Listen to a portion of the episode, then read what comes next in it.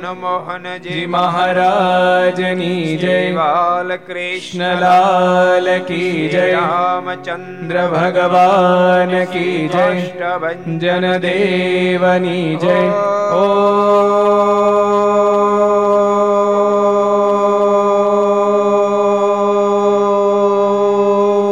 નમઃ. પાર્વતી પતય. હર હર મહાદેવ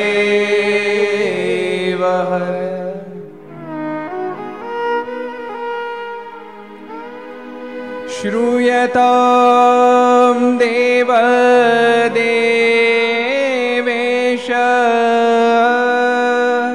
સ્વામિનારાયણ સ્વામિનારાયણ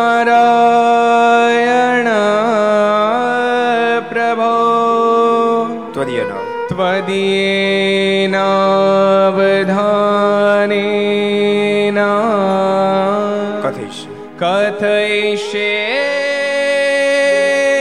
શુભા કથા શ્રૂયતામ શ્રૂયતામ દેવદેવેશ સ્વામિનારાયણ સ્વામિનારાયણ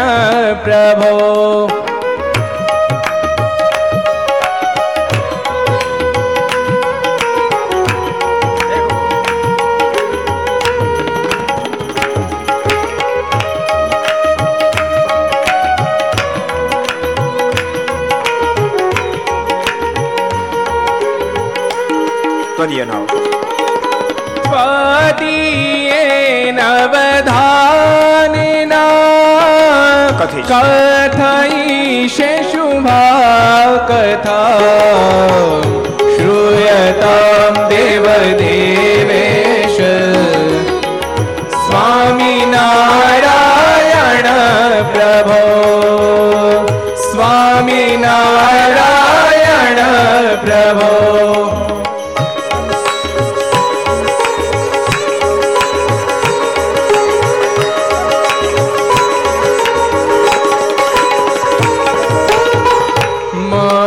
કૃષ્ણેન નિહતા સાર્જુને નરણેશુએ માયા કૃષ્ણેન નિહતા સાર્જુને નરણેશુએ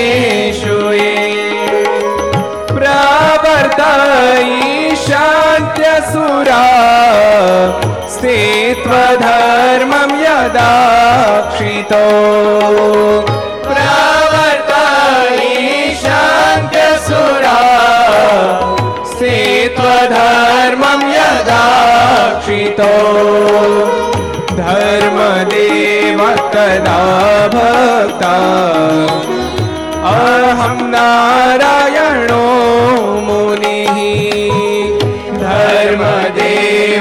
સદા ભક્તા અહં નારાયણો મુનિ જાનિશે કૌશલે દેશે ભૂમોહિ સામગો દ્વિજ જાનિશે કૌશલે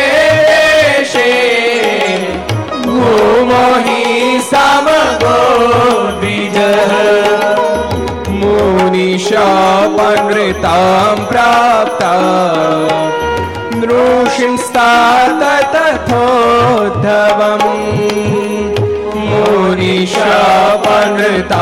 प्राप्ता नृषिंस्तात तथोद्धवम् ततो वीतासुरेभ्योः सद्धर्मां स्थापय नज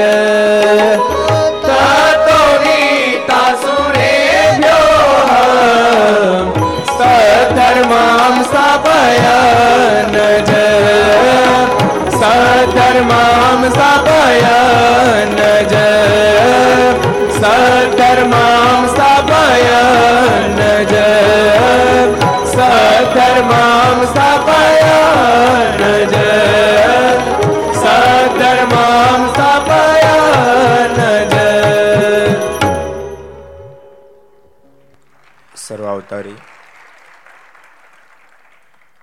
ઈષ્ટદેવ ભગવાન સ્વામિનારાયણ મહાપ્રભુની પૂર્ણ કૃપાથી. પરમ પૂજ્ય ધર્મ ધોરણ એક હજાર આઠ, આચાર્ય શ્રી અકેશ પ્રસાદજી મહારાજ એમના રૂઢ આશીર્વાદથી સુરત સત્સંગ સમાજના હૃદય તુલ્ય રામપુરા નારાયણ દેવની ગોદમાં બેસી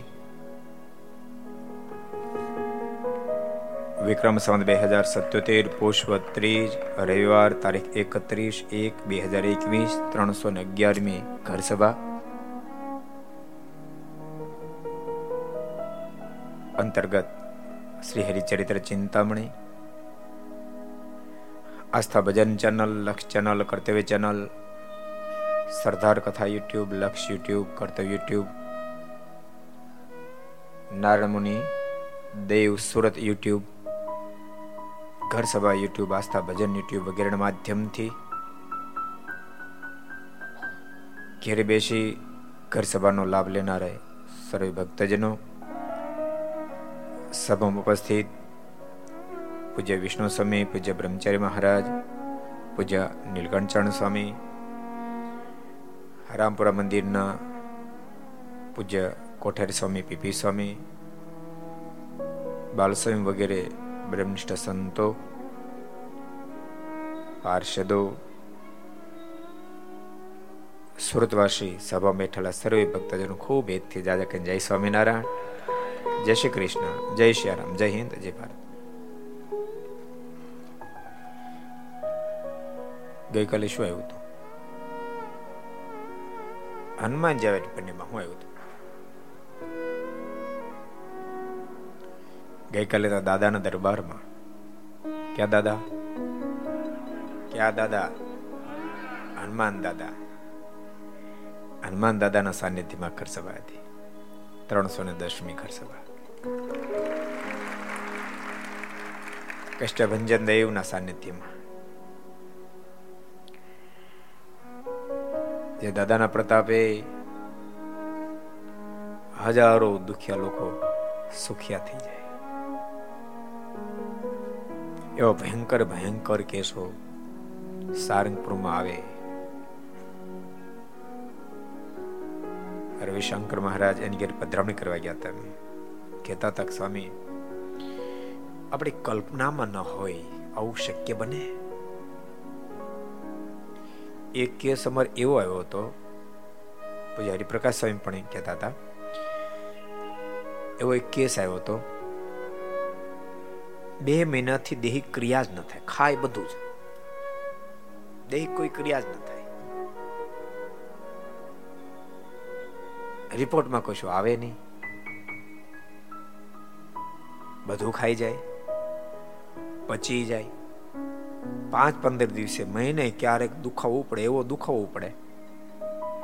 એ સલાંગ મારી દસેક ફૂટ ઊંચો જે નેઠો પડે. કેટલી ફેરી વાગી જાય.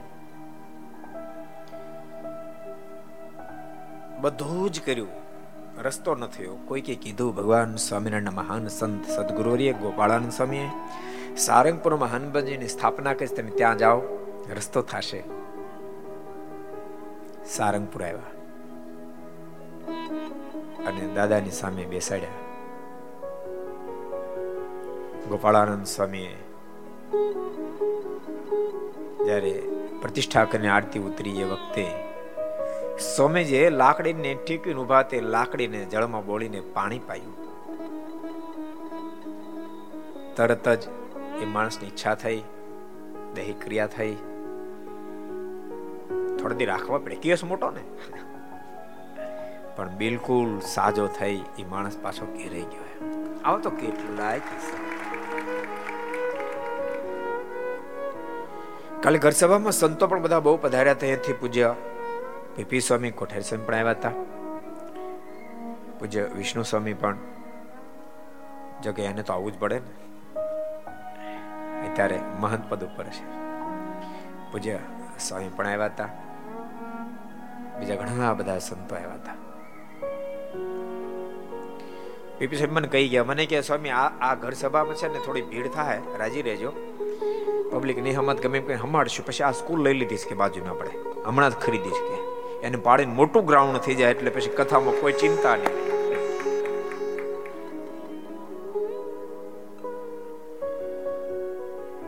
એટલે ગઈકાલે સારંગપુરમાં દાદાના દરબારમાં બહુ આનંદથી ત્રણસો ને દસમી ઘર સભા થઈ.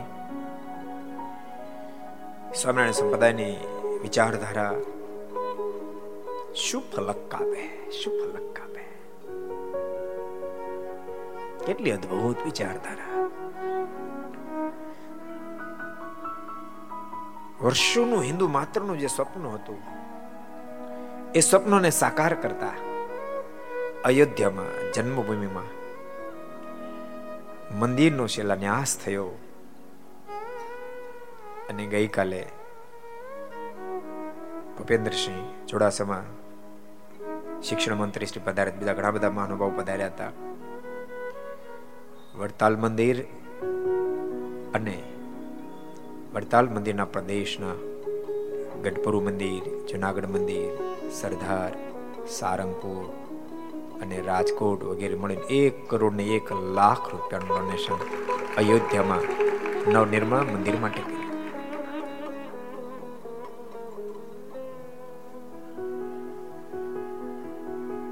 હનુમાનજી દાદાના સાનિધ્યમાં બહુ અદ્ભુત સભા થઈ. હરિપ્રકાશ સ્વામી, વિવેક સ્વામી ખૂબ બધી વ્યવસ્થા ઊભી કરી હતી. ખૂબ આનંદ આવ્યો કાલે જેવો આનંદ આવ્યો જ આજે આનંદ છે. કારણ કે આજ તો નારાયણ મુનિ દેવના સાનિધ્યમાં બેસી ની ગોદમાં બેસી. અને ત્રણસો ને અગિયારમી ઘર સભા થઈ રહી છે. જોગાન જોગ બધું કેવું બને ખબર તમને? એક એક જંગલમાં મહાત્મા રહેતા હતા. પછી શિષ્યો બહુ આગ્રહ કર્યો, એટલે શહેરમાં રહેવા માટે આવ્યા, નગરમાં રહેવા માટે આવ્યા. અને પછી પરિણ્યા રહ્યા મહાત્મા, પણ ખાલી કોપીન પહેરે. ભાઈ, કાંઈ નહીં, વિષ્ણુ સ્વામી, એક કોપીન ધારણ કરે, બીજું કાંઈ વસ્ત્ર ન પહેરે. બે ચાર સંતાન ત્યાં પણ એકલી કોપીન પહેરે એટલે જે એના એના એના ધર્મપત્ની હતા, એના વાઈફ જે હતા, એ મહાત્માને એને શરમ આવે. એટલે મહાત્માને કહે કે, તમે આ કોપીન ખાલી પહેરો છો. તે જરાક ધોતી ધારણ કરો તો શરમ આવે. તો ચલ બે રંડી. એ તો મેરા ગુરુ કા ધર્મ હે કે, કોપીન પહેરના ઓલે કે આ ત્રણ દો કે દીકરા થયા. ત્યાં સુધી કઈ ગુરુનો ધર્મ નીડ્યો ને આ કોપીનમાં નીડ્યો? એ કોપીનમાં ધર્મ રહ્યો? એમ અત્યારે માણસો હોટલું છલકાઈ ગઈ કારણ કે સાત આઠ મહિના ખાધું નહીં ને.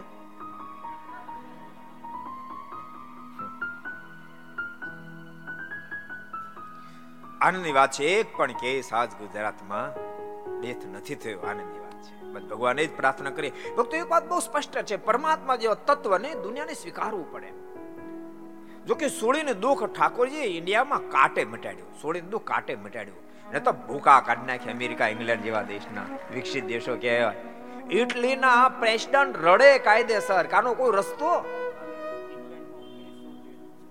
ગઈકાલે ઇંગ્લેન્ડમાં ઓગણીસો ડેથ. અને ઇંગ્લેન્ડ દેશ કેવડો ખબર છે?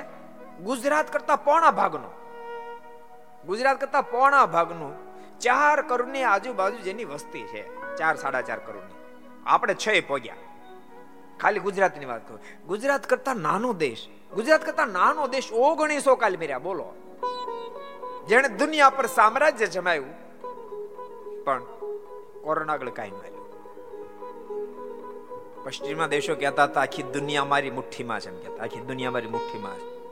આખી દુનિયા મુઠ્ઠીમાં લેવા ગયા પણ કોરોના વાયરસ મુઠ્ઠીમાં આવ્યું બોલો. ભૂકા કાઢી નાખે અમેરિકા જેવાને બધા જો કે એનો અહંકાર નથી ભક્તો. એનો કેફ જરૂર હોવો જોઈએ આપણી રક્ષા થવાનું કારણ. ઠાકોરજીએ ભારતની રક્ષા કરી. કારણ કે ભારત દેશ એ ભગવાનનો દેશ છે. ભગવાનનો દેશ છે. સાધુ પુરુષોનો દેશ છે આ દેશ. જેથી કરી રક્ષા થઈ. કેટલી પ્રાર્થનાઓ કેટલી થઈ. લોકો કેટલી બધી પ્રાર્થનાઓ કરી, કેટલું બધું ભજન કર્યું. તે વાવેલું ઉગે જ. વાવેલું ઉગે. અને બાપ નતર આપણે ત્યાં તો ઝુંપડપટ્ટી મધ્યમ વર્ગના લોકો કેટલી ગીચ વસ્તી હોય, કેટલી ગીચ વસ્તી હોય. અને એની મધ્ય એક જણાને કોરોના લાગુ પડે ને, તો બહ બહાટી બોલાવો તો બધાનું પાડી લે. પણ કોરોના કંટાળી ગયો. આ નહીં ફાવું નહીં ફાવું. કારણ કે જરાય લાગે અસર સ્વામિનારાયણ સ્વામિનારાયણ સ્વામિનારાયણ સ્વામિનારાયણ. સીતારામ સીતારામ સીતા રાધે કૃષ્ણ રાધે કૃષ્ણ. કોઈથી ન ડરે કોરણ આપણે ભગવાનથી થાય કે દુનિયા ડરવું પડે. અને કોરણ ડરીને ભારતમાંથી વિદાય લઈ રહ્યો છે. વિદાય લઈ રહ્યો છે. ભક્તો નારાયણ મુનિ દેવના સાનિધ્યમાં આજથી સત્યાવીસ અઠાવીસ વર્ષ પહેલા ઠાકોરજીની મોટી પહારાણી ક્રાંતિ મેદાનમાં કરવાનો લાભ મળ્યો. તમે કેટલા બધા હતા નહીં ભક્તો નારાયણ મુનિદેવ એના સાનિધ્યમાં જ આપણે કથા કરી રહ્યા છીએ. ઘર સભા કરી રહ્યા છીએ નારાયણ દેવ રાધા વિહારી દેવ, આ બધા મહાપ્રતાપી છે. ભક્તો, આ ધરતી પર મંદિર કેમ નિર્માણ થયું એનો ટચુકડો જયારે ઇતિહાસ કહું તો. ઘટના ઘટે અહીંયા સર્વપ્રથમ વાર સંતોનું આગમન પાસઠમાં થયું. અઢારસો પાસઠમાં સંવત્સર જ્યારે અમદાવાદની અંદર અને અમદાવાદની અંદર ભયંકર દ્વેષી લોકોએ દ્વેષ આદર્યો. અને સંતોને ખૂબ જ્યારે પીડ્યા. ભગવાન સ્વામિનારાયણના મનમાં થયું કારણ બધાને દંડ દેવો, પણ સંતો અહીંયા હશે તો એને દઈ આવી જશે. એ બધાને મોકલ્યા અહીંયા. ચારસો સંતોને સુરત મુક્તાનુસંગ સાથે મોકલ્યા. ચારસો સંતોને બાપ સુરત વાસે હાચવા વિપરીત દેશકાળમાં કીધું મહારાજ સંતોને અમારે ત્યાં મોકલી દો મહારાજ કે, ક્યાં સંતોને મોકલો? મહારાજ, સુરતમાં મોકલો. અને ભગવાન સ્વામિનારાયણ સંતોને સુરતમાં મોકલ્યા. મુક્તાન સ્વામી વગેરે સંતો સુરતમાં આવ્યા. બોલતા નહીં, ભાલચંદ્ર શેઠ ને સત્સંગ બહુ સારો થયો પણ એનું કારણ એનું કારણ કોણ તમને ખબર છે? મુક્તાનંદ સ્વામી. ભાલચંદ્ર શેઠ તો જબરા દ્વેષીલા હતા. જબરો દ્વેષ હતો. એટલો જબરો દ્વેષ હતો, એક ફેરી તો સંતો જોડી માગવા ગયા તે પાનશેરી કોથળામાં ભરીને સંતો પર ઘા કર્યો પાનશેરી પાનશેરી એટલે કેટલા કિલો થાય? કોને ખબર? ઊંચાત કરો તો. કેટલા ખબર? પાનશેરી કેટલા કિલો થાય? કોરોના કાળ ગયો પાનશેરી નો કાળ ગયો. એક શેર, બે શેર, ત્રણ શેર, ચાર શેર, પાંચ શેર, પાંચ શેરી. કેટલા કિલો થાય? અઢી કિલો. અઢી કિલો વજન વાળું વજનનું એ માપ એને સ્વામી પર ફગાયું. જે જે સંત જોડીમાં પડખે પડ્યું. મુક્તાન સ્વામી પાસે આવીને વાત કરી, સ્વામી, આવી ઘટના ઘટી. હવે શું કરું? સ્વામી કે ફરી વાર ન્યા જાજો તમ તારે. ફરી વાર જાજો. બોલતાની ભગવાનના ભક્તો, સાધુ પુરુષ સહન કરવું જ પડે. કોઈ પણ વ્યક્તિ નિર્માણ કરવું, સહન કરવું પડે. સહન કરે, ત્યાં નિર્માણ થાય. સંતોએ સહન કર્યું. સુર શહેરની અમુક અમુક તો બહુ અદ્ભુત ઘટના છે ભક્તો. રોજ આપણે આમ તો સુરતને, આખી આ સ્વામિનારાયણ સંપ્રદાયના તમામ આશ્રિતો સુરતને રોજ યાદ કરે છે. બોલો. રોજ સુરતને યાદ કરે. તમને ખબર છે? કેટલાને ખબર, હું યાદ કરો તો. સુરત રોજ સુરતને યાદ કરે છે. આખા સંપ્રદાયના તમામ આશ્રિતો. એ પ્રસંગ ખબર, એક સરસ પ્રસંગ તમને કહું. ભગવાન સ્વામિનારાયણ ઘણા બધા સંતો લઈને અઢારસો એક્યાસી માં સુરતમાં પધારેલા. અઢારસો એક્યાસી માં સુરત પધાર્યા. અને એ વખતે અર્ધેશ્વર કોટવાલ, ભાલચંદ્ર શેઠ બધાને સત્સંગ થઈ ગયો હતો. ભવ્ય મારનું સામ્યું કર્યું. અને ભગવાન સ્વામિનારાયણ અર્ધેશ્વર કોટવાળને ત્યાં થઈ. લાલબાગમાં ભગવાન સ્વામિનારાયણનો ઉતારો હતો. સામયો જાતો હતો. મહારાજ હાથી નેમ્બાડી ઉપર બિરાજમાન હતા. અને સામયું જઈ રહ્યું હતું. ઘણા બધા સંતો મારની પાછળ પાછળ કીર્તનો ગાતા ગાતા સામે જોડાઈને ચાલ્યા આવતા હતા. ચકલા શેરીમાંથી સામે પ્રસાર થયો. અને ત્યાં કેટલીક શેરનું વેચાણ કરનાર નારીઓ જેને સમાજ શું કે ગણિકાઓ. ગણિકાઓ એનું નિવાસ સ્થાન. સંધ્યા ઢળવાનો ટાઈમ થઈ ચુક્યો હતો એ ભલે જગતના જીવને રજાવા માટે પણ મધુર સ્વરની સાથે ગીતો ગાઈ રહી હતી. પ્રેમ પ્રેમ સખી પ્રેમાનંદ સ્વામી, એ તો સંગીતના જીવડા. સંગીતમાં મન ખેંચાયું. એવું મન ખેંચાયું, એવું મન ખેંચાયું. સ્વામીની હાલ ધીમે ધીમે ધીમી થવા માંડી. અને સ્વામી બધાની આગળના હરોળમાં જતા હતા, પણ ધીમે ધીમે અડધે પહોંચ્યા છક પાછળ રહી ગયા.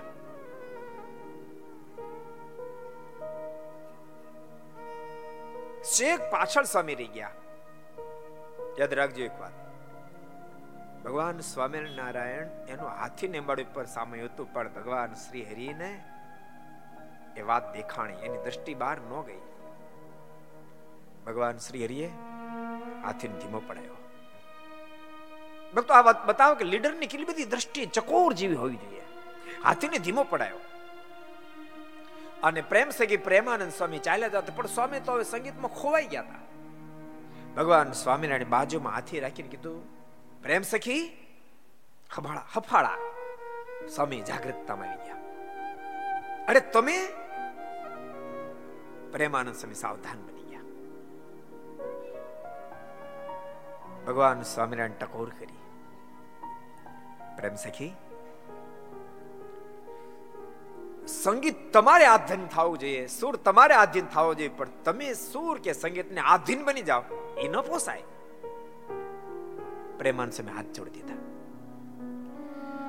સમય શેખ લાલબાગ સુધી મારા ઉતારા સુધી પહોંચ્યું. ભગવાન સ્વામિનારાયણ હજારો લોકો ભગવાન શ્રી હરિ એની પાછળ પાગલ બન્યા હોય. પણ એક એક વ્યક્તિનો કેટલો ખટકો રાખે ભગવાન સ્વામિનારાયણ. ભગવાન સ્વામિનારાયણ ઉતારી ગયા પછી પ્રેમ સખી પ્રેમાનંદ સ્વામીને પોતાની પાસે બોલાવ્યા. પ્રેમાનંદ સ્વામી આવ્યા. ભગવાન સ્વામિનારાયણ બોલ્યા છે, સ્વામી, સંગીતના તમે સિરતા જ છો. પણ જે સંગીતમાં અમારો સંબંધ હોય સ્વામી, એ સંગીતને તમે આધીન બનો તો એ સંગીત તમારા માટે મુક્તિ કરતલ બની શકે. પણ સ્વામી, જેમાં અમારો સંબંધ ન હોય, જેમાં વિષયનો સંબંધ હોય, એવા સંગીતની અંદર તમે મુક્ત બનો એ સ્વામી બરાબર ન કહેવાય. આજ વાત ભગવાન સ્વામિનારાયણે પ્રથમના બાવીસમાં વચનામૃતમાં પણ લખ્યું. ભગવાન સ્વામિનારાયણ કે ગાવું વગાડવું એ ભગવાનની સ્મૃતિની સાથે ગાવું વગાડો તો પરમ શાંતિ આપે. એ વિના તો ભગવાન સ્વામિનારાયણના શબ્દ, એ વિના તો જગતમાં ઘણા ગાય છે, વગાડે છે. પણ હૃદયમાં શાંતિ નથી થતી. મહારાજ ખૂબ સ્વામીનો ઉપદેશ આપ્યો. સ્વામીની આંખોમાં આંસુ ભરાણા, માફી માગી કૃપાનાથ, મારી ભૂલ થઈ ગઈ. ભગવાન સ્વામિનારાયણ કીધું, સ્વામી, આના પ્રાયચિત માટે તમે એક ચાંદ્રાણી કરજો. પ્રેમ સખી પ્રેમાન સમ કીધું, મહારાજ, જરૂર. મહારાજ પાસે પ્રાચિત લીધા પછી પણ સ્વામીના હૃદયમાં આજે સંપૂર્ણ શાતા ન વળી. સ્વામી મુક્તાન સ્વામીની પાસે ગયા. પ્રેમ સખી પ્રેમાનંદ સ્વામી મુક્તાન સ્વામીની પાસે ગયા. પેલા તો રડી પડ્યા. સ્વામી, મેં કેટલી મોટી ભૂલ કરી. ભગવાનને રીઝવવા માટે સંસાર છોડી નહીં આવ્યો. અને જે સાધના જે સંગીતની સાધનાએ મને ભગવાનમાં પ્રેમ કરાયો હતો, એ સાધનાના માધ્યમથી આજ ગણિકાના ગાનમાં મારું મન ગયું. સ્વામી, આપ તો માં છો, આપ તો માં છો. તો સ્વામી મને કેવી રીતના નિયમ હોવા જોઈએ? કેમ વર્તવું જોઈએ? એ બધી વાત કોને? અને મુક્તાન સ્વામી બધી વાત પાત્યા પાડી પાડીને કરી. પ્રેમાન સ્વામી ખૂબ રાજી થયા. વારંવાર સ્વામીને દંડવડ કર્યા. સ્વામી, આપનો ખૂબ આભાર. હવે ક્યારે જીવનમાં ભૂલ નહીં કરું. પણ પ્રેમ સખી પ્રેમાનંદ સ્વામી નમનો વિચાર થયો. કે મને નિયમની ખબર નહોતી જેને કારણે આવી મેં ભૂલ કરી, તો આવી ભૂલ તો ઘણા બધા મુમુક્ષુ કરે? તો બીજા મુમુક્ષ થઈ ભૂલ નથી, અમારે કરવું જોઈએ, રચના કરવી જોઈએ. અને સ્વામી રચના તો કરી, પણ રચના કરી ખૂબ પોતાને જ્યારે આનંદ આવ્યો ને ત્યારે ભગવાન સ્વામિનારાયણ લાલબાગમાં બિરાજમાન હતા. મારને દંડવડ કરવા માંડ્યા. મહારાજ કે, રાખો પ્રેમ શીખી રાખો. રાખો રાખો. ચાર પાંચ ફેર મહારાજ કીધું. તેમ છતાં દંડવડ કરતા કરતા અતિ ભાવમાં આવેલા પ્રેમ શીખી પ્રેમાનંદ સ્વામી ને મુક્તાનંદ સ્વામીએ જે સંપ્રદાયના નિયમો બતાવ્યા હું તમને એ કહેતો હતો કે આખો સંપ્રદાય સંપ્રદાયના તમામ આશ્રિતો રોજ સુરતને યાદ કરે છે. અને એ જ વખતે મોજમાં આવેલા પ્રેમ સખી પ્રેમાનંદ સ્વામીના મોઢામાંથી નિત્ય જે આપણે પણ ગાઈએ છીએ એ શબ્દો સ્વામીના મોઢામાં નીકળ્યા. નિર્વિકલ્પ ઉત્તમ અતિ निश्चैतव घनश्या महात्मज्ञानयुक्तभक्ति तव एकान्तिक सुखधा मोहि मे तव भक्तपनो तामे कोई प्रकार दोष न रहे कोई जात को સુનિયો ધર્મ કુમાર તું મારો તવ હરિભક્ત કો દ્રોહ કબૂ નહીં હોય એકાંતિક તવ દાસ કો દીજ સમાગમ મોય નાથ નિરંતર દર્શ તવ तव दासन को दास। एहि मागो करी विनय हरि सदा राखियो पास। हे कृपालु हे भक्त पते हे भक्त वत्सल बात। दया सिं दोस्तवी मा गो वस्तु सा सहजानंद महाराज के सब सत्संगी सो जान ताको होय दृढ़ वार्तनो शिक्षा पत्री प्रमाण सो पत्री में अति बड़े नियम एकादश जो ताकि व्यक्ति कहत हूँ सुनियो सब चित्त प्रोय हिंसा न करनी चंत की पर त्रियसन को त्याग। मासन खावत माद्य को पीवत नहीं बड़ भाग। विधवा को स्पर्शत नहीं करतन आत्म घात चोरी न करनी काहू की, कलंक न कोई कुलगात। नींदत नहीं कोई देव को, बिन खप तो नहीं खात। विमुख जीव के बदन से कथा सुनी नहीं जात। यही धर्म के नियम में बर तो सब हरिदास भजो श्री सहजानंद पद छोड़ी और सब आश रही एकादश नियम में करो श्री हरि पद प्रीत प्रेमानंद के धाम में जाओ निशंक जग जीत प्रेमानंद कहे धाम में जाओ निशंक जग जीत આ તમે ગાઓ છો કે નથી ગાતા જો આજ આજ પછી વિલંબિત ગાય એટલે આપણે ભેગા ક્યાંક ભળી ગઈ ક્યાંક ન ભળી ગઈ પણ નિત્ય સંપ્રદાયમાં ગવાય છે એ રચના સુરતમાં પ્રેમ સખી પ્રેમાનંદ સ્વામી કરી છે મહારાજ બહુ રાજી થયા ઊભા થઈને પ્રેમ સખી પ્રેમાન સ્વામીને ભેટ્યા અને મહારાજ બોલ્યા, પ્રેમ સખી, અમે તમારા ઉપર રાજી થયા. અને રાજીપાના પુરસ્કાર સ્વરૂપે આજથી અમે તમામ આશ્રિતોને આજ્ઞા કરીએ છીએ. સંધ્યા કાળે નિત્ય કર્મ જ્યારે કરો, નિત્ય નિયમ જ્યારે કરો, ત્યારે નિત્ય નિયમની અંદર આ પદને સદૈવ માટે મારા આશ્રિતો એડ કરવું અને રોજ ગાવું. ભગવાન સ્વામીને આજ્ઞા સુરતમાંથી કરી. એટલે સુરતનો ઇતિહાસ બહુ અજોડ છે.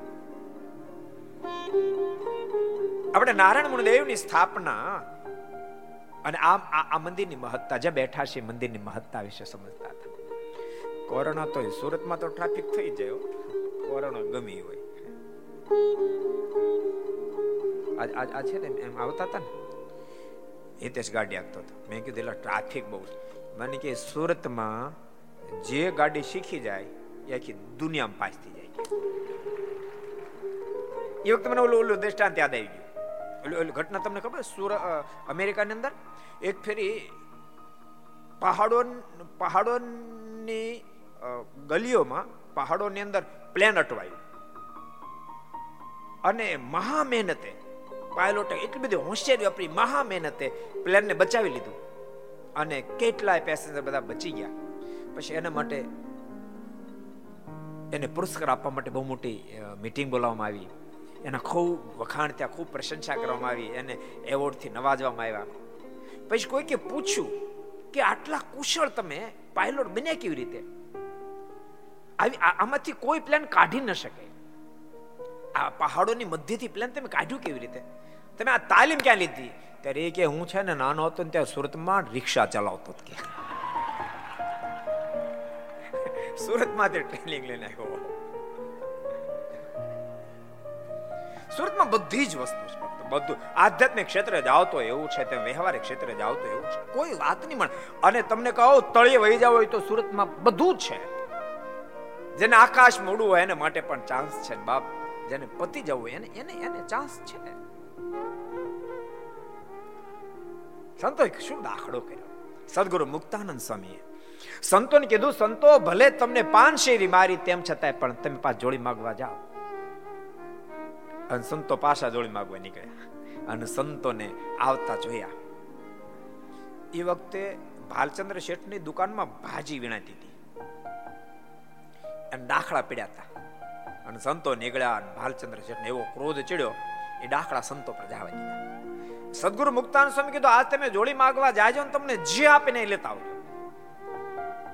અને દાખલા જે ફેંક્યા. સંતો ઉચકી લીધા. સદગુરુ મુક્તાન સ્વામીને અર્પણ કર્યા. સ્વામી, આ જોડીમાં ડાખલા આવ્યા. કાલ પાંચસરી જે થયું, ત્યાંથી ડાખલા આવ્યા. સ્વામી ડાખલાને નાના કટકા કરી, ભાજી બનાવી, ઠાકોરજીને ધરાવી. સ્વામી પોતે જેમાં સંતોને બધાને થોડી પીરસી અને કીધું, સંતો કરો સંકલ્પ. ભાલચંદ્ર શેઠને સત્સંગ થાય અને એને અવલંબન કરી આખા સુરત શહેરમાં સત્સંગ થાય. કરો સંતો અને સંતોએ સંકલ્પ કર્યો. બહુ વિસ્તારવાળી ગાથે એટલે વિસ્તાર નહીં કરું. પણ ભાલચંદ્ર શેઠનું હૃદય પલટાયું. બીજે દાડે સંતોને પાકા સીધા આપ્યા. સંતોના પછી આશ્રિત બન્યા. ભગવાન સ્વામિનારાયણ અન્ય આશ્રિત ભક્ત બન્યા. એને અવલંબન કરી અહીંયા અર્ધેશ્વર કોટવાલ વગેરે વગેરે ખૂબ સત્સંગ થયો. પછી ખૂબ સત્સંગ થયો. પાસઠમાં સંતો આવ્યા સત્સંગ થયો. પછી સંતો અહીંથી જયારે ગઢપુર ગયા, અહીંથી ભક્તો ઘણા બધા સંતોને વળાવવા માટે ગઢપુર સુધી ગયા.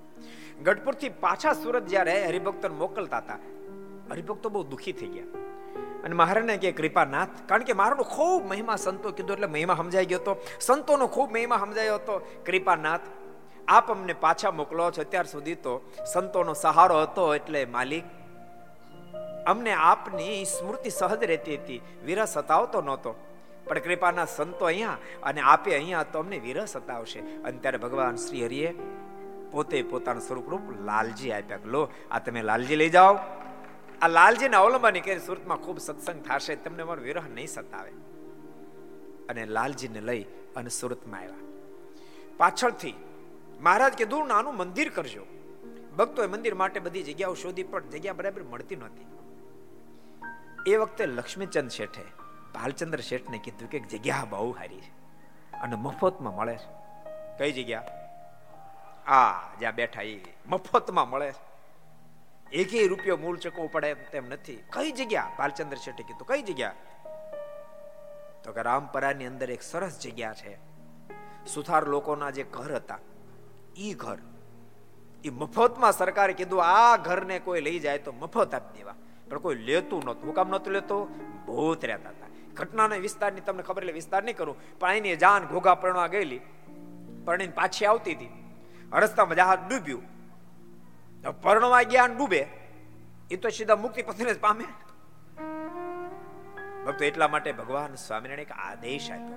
કારણ કારણ કે ક્યારે કોનું કઈ ઘડીએ મૃત્યુ આંબી જાય, કાંઈ નક્કી નહીં.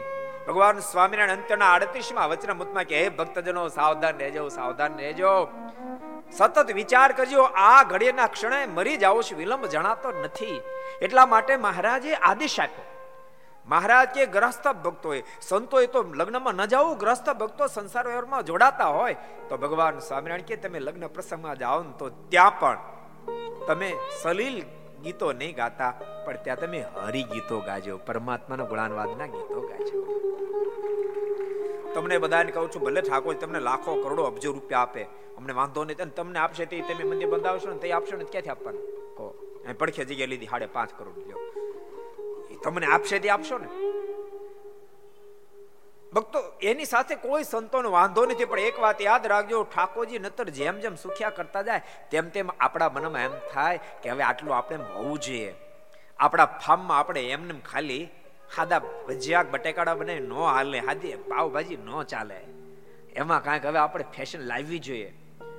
અને હરિભગત હોવા છતાંય પણ ક્યારેય, જો સંતોનો જોગ ન રહે તો ફાર્મમાં બે ફાર્મ થવા માંડે ફાર્મમાં બે ફાર્મ થવા માંડે ન ખાવાનું ખાતા થવા માંડે ન પીવાનું પીતા થવા માંડે તમને કહું છું ને, ઘર સભા જેટલા આપણે બધાને કહું છું, પાછા વળજો, મહેરબાની કરીને પાછા વળજો. લગ્ન પ્રસંગમાં ભક્તો મેં સાંભળી છે, તમને કહું છું, કે ક્યારેક ક્યારેક લગ્ન પ્રસંગમાં કરોડો રૂપિયા ખર્ચો, જો કે માપે ખર્ચો કરો, સારી વાત, પણ કદાચ ખર્ચાતો વાંધો નથી. કરોડો રૂપિયા ખર્ચ. એક જણે મને કીધું તું. મને કે સ્વામી, એક મારા માસા એને બાપાને પહેલા બહુ સારો સત્સંગ હતો. એના બાપાને બહુ સારો સત્સંગ હતો. પણ આ બહુ રૂપિયા વાળા થયા ત્યાં સત્સંગ ન રહ્યો કે સાડા ત્રણ કરોડ રૂપિયા લગ્નમાં ખર્ચા ને અઠ્યાવીસ લાખ નો તો પાય દીધો. અઠ્યાવીસ લાખ નો પાયો. વિચારો તમે, કયો રસ્તો પકડી રહ્યા છે? સત્સંગ વિના બાપ કોઈ ન બચી શકે, યાદ રાખજો. સત્સંગ વિના કોઈ ન બચી શકે. સત્સંગ વિના તો માણાના ભૂકા નીકળી જાય. માટે સાવધાન ભગવાન સ્વામિનારાયણ કે, તમે લગ્નની અંદર પણ હરિગીત ગાજો. અને ભક્તો, આપણા સંતો વગેરે વગેરે એવા સરસ કીર્તનની રચના કરી તમારા લગ્નની અંદર બધા સેટ થઈ જાય, જો તમે ગાઓ તો. માટે બધાને ભલામણ છે. એવું રાખજો. આપણે જોતા હતા, જાન પરણીને આવતી હતી કે હરિગીત ગાતા નહોતા. અને ગાય એમ હતા નહીં. અને જહાજ ડૂબ્યું મરીને બધા ભૂત થયા. ભૂત થઈને જાય ક્યાં ઘેરે? અહીં પાછા આવ્યા. અને કંઈકના પ્રાણ લીધા. આજુ આજુબાજુના બધા લોકો ત્રાહિમામ પોકારી ગયા. એટલે પછી સરકારે જાહેર કરી કે આ ભૂતને કોઈ કાઢે તેના જગ્યા બધી દાનમાં જ દેવી. લક્ષ્મીચંદ શેઠે વાત કરી, ભાલચંદ્ર શેઠ રાજી થઈ ગયેલા, કામ થઈ ગયું.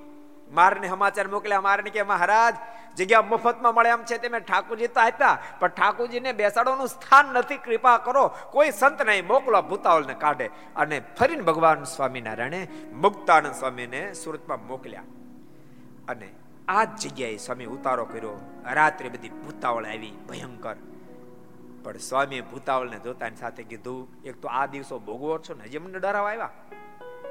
નથી આમાંથી બહાર નીકળવું, નથી મુક્તિ જોતી. બધી ભૂતાવળ રડી પડી. ભક્તો યાદ રાખજો, ભૂતાવળમાં પણ મુમુક્ષ હોય. એમાં એ માણસ ભૂત થયા છે ને. માણસ ભૂત થયા, જેવો માણસ હોય જીવતો.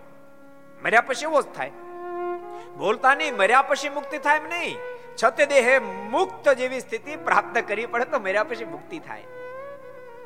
એમને એમ ન થાય. એટલે એમાં મુમુક્ષુ હોય. અમુક છે ને ભુભુક્ષુ હોય. અને તમે મોક્ષની વાત કરો તો રાડે રાડે બોલાવે. અમુક તો અપેક્ષા રાખતા હોય. રડી પડ્યા સ્વામી આગળ. કૃપા કરો. અમારો મોક્ષ કરો. સ્વામી એ બધાને પાણી છંટકારી, વર્તમાન ધારણ કરાવ્યા. અને કે તમે બધા જાઓ બદ્રિકાશ્રમમાં અને બદ્રિકાશ્રમ મોકલ્યા અને આ જગ્યા રામપુરા, અત્યારે જે આપણે બેઠા છીએ ઘર સભા સાંભળીને, એ જ જગ્યા સ્વામિનારાયણ સંપ્રદાયને પ્રાપ્ત થઈ. પાકો લેખ થયો. છાસઠમાં સ્વામી નાનું મંદિર બનાવી, અહીંયા લાલજીને પહેલા સ્થાપના કરી. સમય પે સમય વ્યતીત જ્યારે થવા મળ્યો સત્સંગ ખૂબ વિકાસને પામવા માંડ્યો. એ વખતે ભગવાન સ્વામિનારાયણે સદગુરુ નિત્યાન સ્વામી પહેલી ફેરી મંદિર બનાવ્યું ત્યારે નિત્યાન સ્વામી મોકલ્યા. અને કીધું, સ્વામી, તમે જાઓ, સુરતમાં મંદિર નિર્માણ કરાવો. અને સ્વામી એ મંદિર નિર્માણ કરાયું. અને ભગવાન સ્વામિનારાયણે એક્યાસીમાં મહારાજ પધરેલા. એ મંદિર નિર્માણ થયું, લાલજીની સ્થાપના થઈ હતી.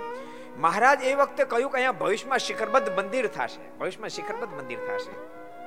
અને શ્રીજી મહારાજે રાધા વિહારી દેવની પણ દેવને પણ આપ્યા. અને સંવંત અઢારસો ને, મહારાજ પછી અઢારસો ને, મારા છ્યાસી ધામમાં સીધા બાણું માં નારાયણ મુનિદેવ અને રાધા વિહારી દેવની સ્થાપના થઈ અને આચાર્ય આદિ આચાર્ય રઘુજી મહારાજે અહીંયા મૂર્તિની પ્રતિષ્ઠા કરી. પણ એ એ મંદિર પ્રતિષ્ઠા થઈ પણ મંદિર આટલું ભવ્ય નહોતું. પણ પાયો પ્રથમથી એવો નાખ્યો હતો કે આગળ મંદિર લઈ જાવ તો લઈ જઈ શકાય. એવો વિચાર કરીને પાયો નાખ્યો હતો. અને સત્સંગ ખૂબ જયારે વિકાસને પામ્યો ત્યારે ભગવત પ્રસાદજી મહારાજ ગાદી પર હતા. એ વખતે અચ્યુતદાસ સ્વામી શૂન્ય તેતાનંદ સ્વામી એ સુરતમાં આવ્યા. સાઠ સંતોની સાથે પધાર્યા અને ભવ્ય મંદિર નિર્માણ કર્યું.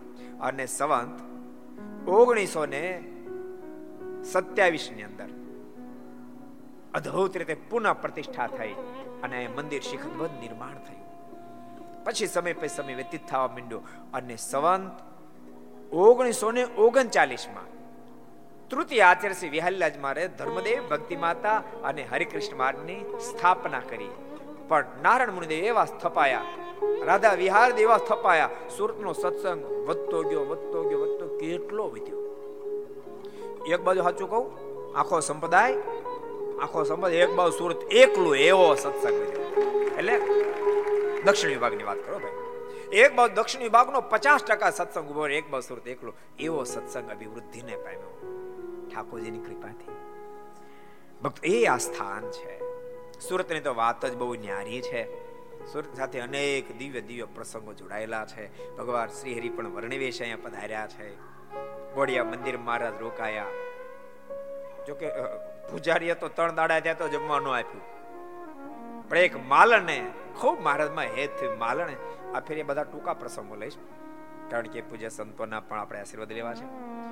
માલણે મારને પ્રેમથી જમાડ્યા પછી મહારાજ અહીંયાથી અશ્વિન અશ્વિનીપુરીના આરે ગયા.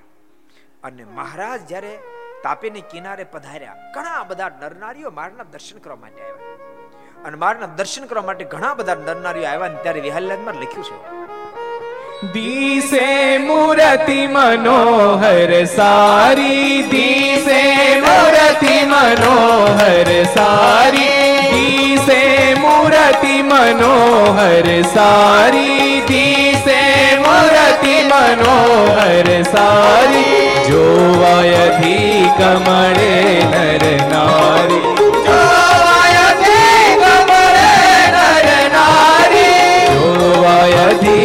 કમળે નર નારી.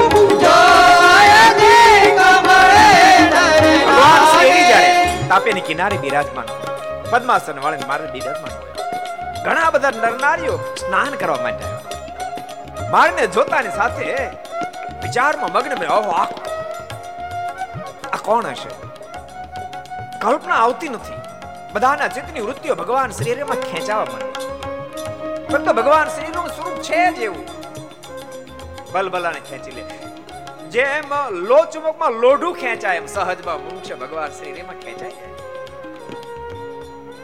આ સુરતની સાથે જોઈન્ટ એક નાનો સરસ પ્રસંગ તમને કહી દઉં. મહારાજ ઘરબાર છોડે અગિયાર વર્ષની ઉંમરે. અને મહારાજ પછી વન વિચરણમાં આગળ વધ્યા.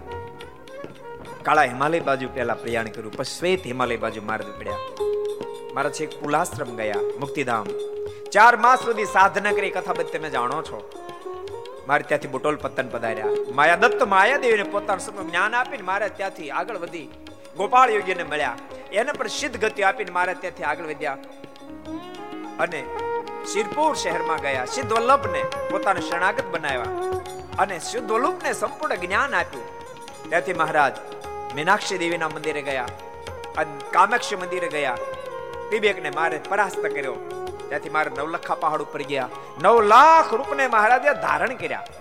ત્રણ દિવસ સુધી રોકાય નવ લાખ યોગીઓને સિદ્ધગતિ આપી ત્યાંથી મહારાજ વડવા કુંડ ગયા. ત્રણ દાડા સુધી ત્યાં મારા રોકાયા. ત્યાંથી મહારાજ ગંગા સાગર પધાર્યા. ગંગા સાગરની અંદર મહારાજે એક માસ સુધી નિવાસ કર્યો. ત્યાંથી કપિલાશ્રમ પધાર્યા. કપિલ મુનિના શિષ્યોને પૂર્ણ જ્ઞાન આપીને મહારાજ ત્યાંથી જગન્નાથપુરી પધાર્યા. જગન્નાથપુર વર્ણન અત્યારે નહીં કરું. ક્યારેક કરીશ. દસ માસ સુધી મહારાજ જગન્નાથપુર રોકાયા. અને ત્યાંથી મહારાજ, આગળ વધી સત્ર ધર્મના રાજમાં પધાર્યા માનસ પતન. અને ત્યાં બે હજાર અસુરનો કચર ગાણ બોલાવી મારે ત્યાંથી આગળ વધ્યા. વિષ્ણુ કાંચી ગયા, શિવ કાંચી ગયા. કાવેરી નદીમાં સ્નાન કરીને મહારાજ ત્યાંથી આગળ વધ્યા, રામેશ્વર પધાર્યા. બે હજાર મુમુક્ષને પોતાના શરણાગત બનાવીને મારે ત્યાંથી પણ આગળ વધાર્યા. અને ત્યાંથી મહારાજ, વિષ્ણુ કાંચી, શિવ વગેરે જગ્યાએ ગયા. અને મહારાજ એમ કરતા કરતા શિરપુર નામના શ્રીનગરની અંદર મહારાજ શ્રીનગરની અંદર મહારાજ પધાર્યા. ગામની બહાર એક સરસ બગીચો હતો. બગીચા મહારાજ રોકાયા. એક માળી હતો માળી. મારે જોઈને હેત બહુ થયું અતિ હેત થયું. મારે નહીં તો મારે નહીં કીધું કઈ ભોજન કરશો? ઘેરેથી રસોઈ આવી હતી. મહારાજ કે અમે અનાજ નથી લેતા. અનાજ નથી જમતા. માળી કીધું, આપ અનાજ ન જમો તો મારા બગીચામાં સરસ પાકા કેળા છે. કેળા જમશો? મહારાજ હા પાડી. માળાએ કેળા લઈને મારને અર્પણ કર્યા. મહારાજ કેળાને સ્વીકાર્યા. મહારાજ પ્રસાદજીના અને પછી માળીને આવ્યો પણ માળીમાંથી એકાદ થોડું જ પોતાનું મોઢા મૂક્યું. માળી સમાધિસ્થ થયો છે. અને માળીને મહારાજ સમાધિ કરણ અક્ષરધામમાં મોકલ્યો. કોટાન કોટી મુક્તોની મધ્ય મહારાજ બિરાજમાન હોય. દિવ્ય દર્શન થયા. માળી એની ધર્મપત્ની બંનેને મોકલ્યા. બંને દિવ્ય દર્શન થયા, અતિ આનંદ થયો. અને કે કૃપાનાથ, આપના દર્શનથી મારા મનમાં એમ થયું તો આપ કોઈ મહાપુરુષ છો. પણ માલિક, આપ મહાપુરુષ નથી. આપ તો મહાપુરુષોના સર્જનહાર છો સ્વયં. આપ સર્વેશ્વર, પરમેશ્વર છો. અમે કૃતકૃત્ય થઈ ગયા.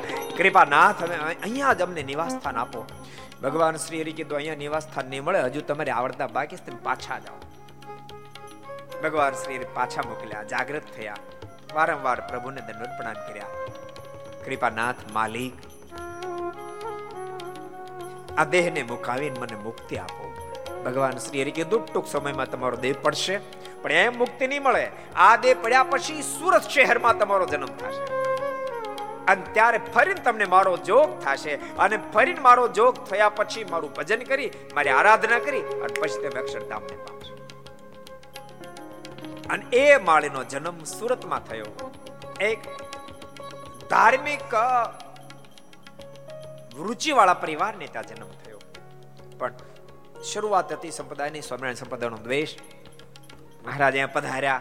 મારાના પ્રતાપની વાતો આખા સુરત શહેરમાં થવા માંડી. લોકો એમ કહેવા માંડ્યા, સ્વામિનારાયણમાં કાંઈક જાદુ છે, સ્વામિનારાયણમાં કાંઈક જાદુ છે. અરે જે લોકો ભાળે તો ગાંડા થઈ જાય.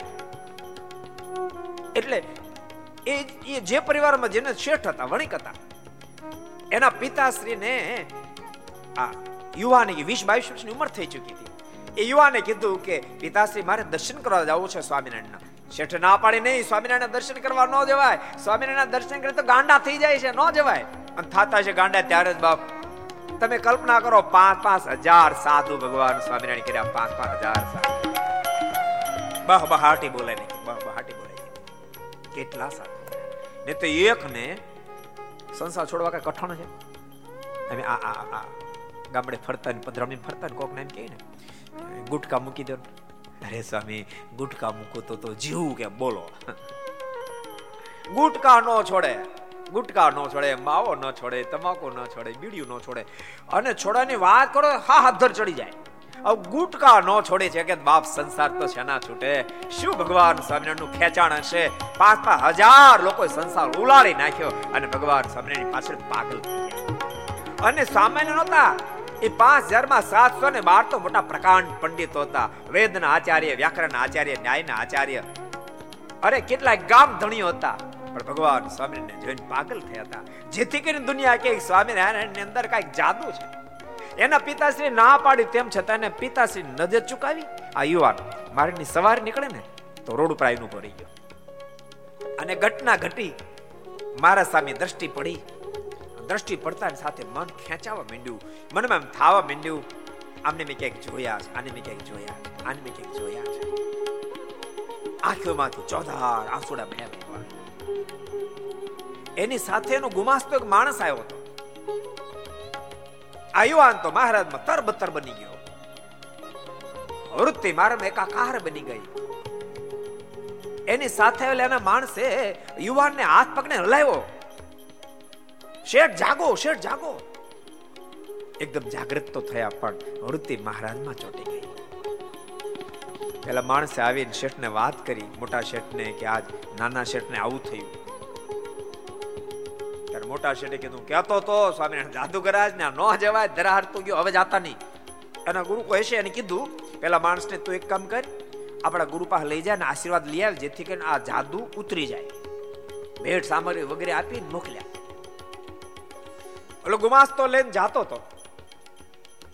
પણ આ નાના શેઠે લાંચ આપી. એને કીધું જ્ઞાન જ જવું. બોલે સ્વામિનારાયણના દર્શન કરવા ફરી જવું છે. એટલે કે, નહીં મને શેઠ વડે, વટે એ કે દસ રૂપિયા તને આપ્યા, પણ તું સ્વામિનારાયણ ભગવાન પાસે લઈ જા.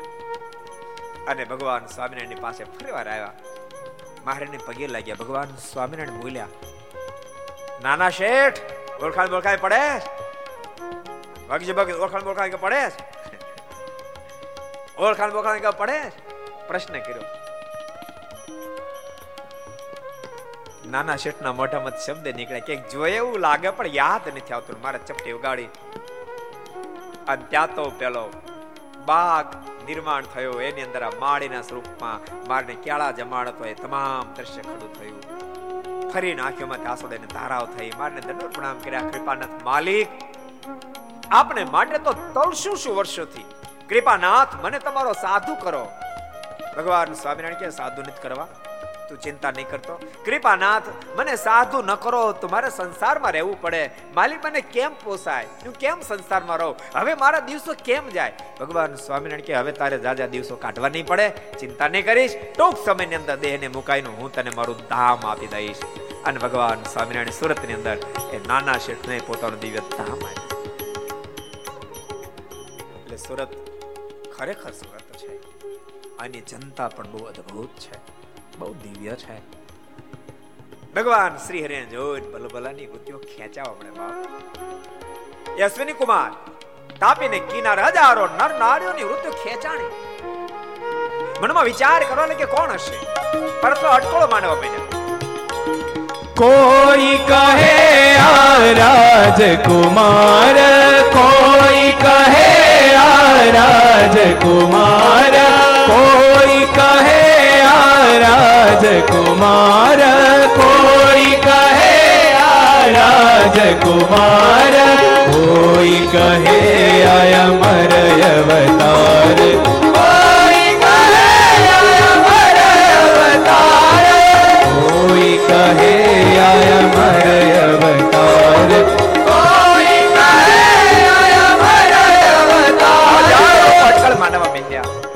શબ્દ નીકળ્યા. કોઈ રાજકુમાર લાગે છે. બીજો બોલવાનો એ બોલમાં, રાજકુમારમાં ઓજસ ન હોય આવું. લાગે કયા કુમાર હોય. કોઈના મુખમાંથી શબ્દો નીકળે. આ તો ધ્રુજી આવ્યા લાગે, કોઈ કે સૂર્યનારાયણ આવ્યા લાગે, કોઈ કે સાક્ષાત પરમેશ્વરનું આગમન થયું લાગે. આમ પરસ્પર અટકળો માંડી રહ્યા છે. ત્યાં તો ભગવાન નીલકંઠ ત્યાં ઊભા અને તાપી નદી નજીકમાં ગયા. બધા લોકો રોક્યા એ વરણી, કઈ બાદ જાઓ? ભગવાન સાંભળ્યું જ નહીં. ઘણા લોકોએ કીધું કે તમે આ નદીમાં તમને ખબર બે વાહ હજાર પાણી છે. એ બાજુ ક્યાં આપણે ડૂબી મરશો? ભગવાન નીલકંઠ કોઈનું ના સાંભળ્યું. કોકના મોઢામાં શબ્દ નીકળે, અભૂત લાગે છે. કોઈનું સાંભળતા નથી. અને ત્યાં તો ભગવાન શ્રી હરિ તાપી બે કાંઠા સામે ચાલી જતી હોય. અને તાપીના જળ ઉપર જેમ પૃથ્વીની સપાટી ઉપર ચાલે છપછપિયા બોલાવતા ભગવાન શ્રી હરિ આગળ નીકળ્યા છે. અદ્ભુત લીલા ભગવાન શ્રી કરી એ વાતને ટાંકતા એક ચોપાઈ ગાયન પછી કથા વિરામ આપી વિહલાજમાં લખ્યું, તાપી ઉતરી, નર્મદા ઉતરી. જેને અરથે જોગી જોગ સાધે, જેને અરથે જોગી જોગ સાધે, જેને અરથે જોગી જોગ સાધે જોગી સાધે ઉમાપતિ તે જેને અડાગે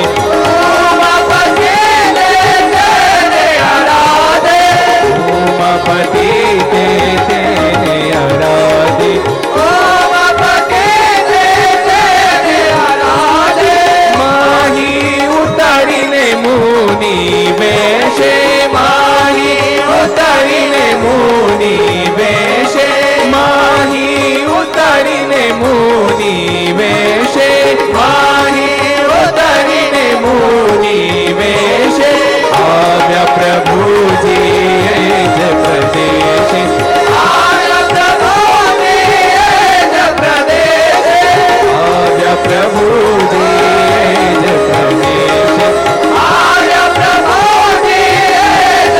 અનેક સ્થાનમાં વિચરણ કરતા કરતા છેવટે મહારાજ લોસ સુધી પહોંચ્યા. તમને ખબર? આ ઘર સભાનો હેતુ નારાયણ મુનિદેવને આમંત્રણ આપવા માટે, સાથે બધા સંતો અને સુરતવાસી તમામ ભક્તોને આમંત્રણ આપવા માટે કે સરદારમાં તમે જાણો તો છો, ઘણી ફેર કેવું જાણતા હોય.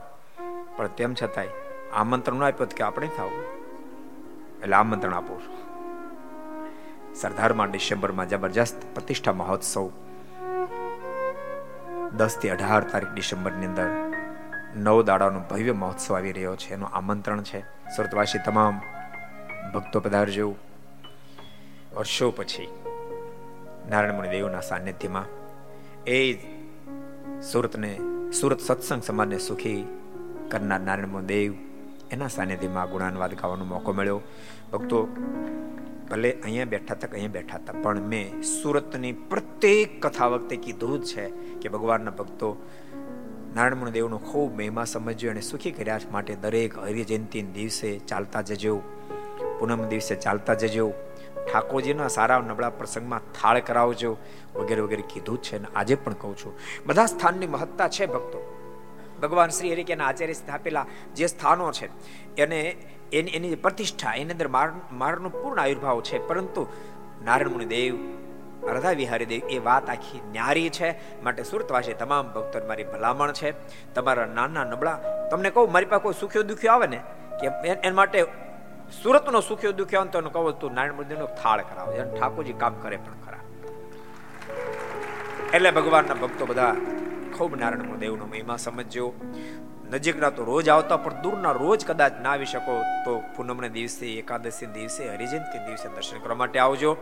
અને તમારા સારણમળા પ્રસંગમાં દેવના ભૂલાજાનો ખટકો રાખજો અને થાળ ઠાકોરજીનો કરાવજો. વધારે સારી સ્થિતિ હોય તો સંતોન રસોઈ પણ આપજો. એ મારી ભલામણ છે. શબ્દોની સાથે આવો. જય જયકારની સાથે આજની ઘર સભાને વિરામ આપશું. આવો જે જે કાળની સાથે કથાને આપણે વિરામ આપશું. બોલો સ્વામી નારાયણ ભગવાન હરિ કૃષ્ણ મહારાજ દેવની જય. જન દેવની જય.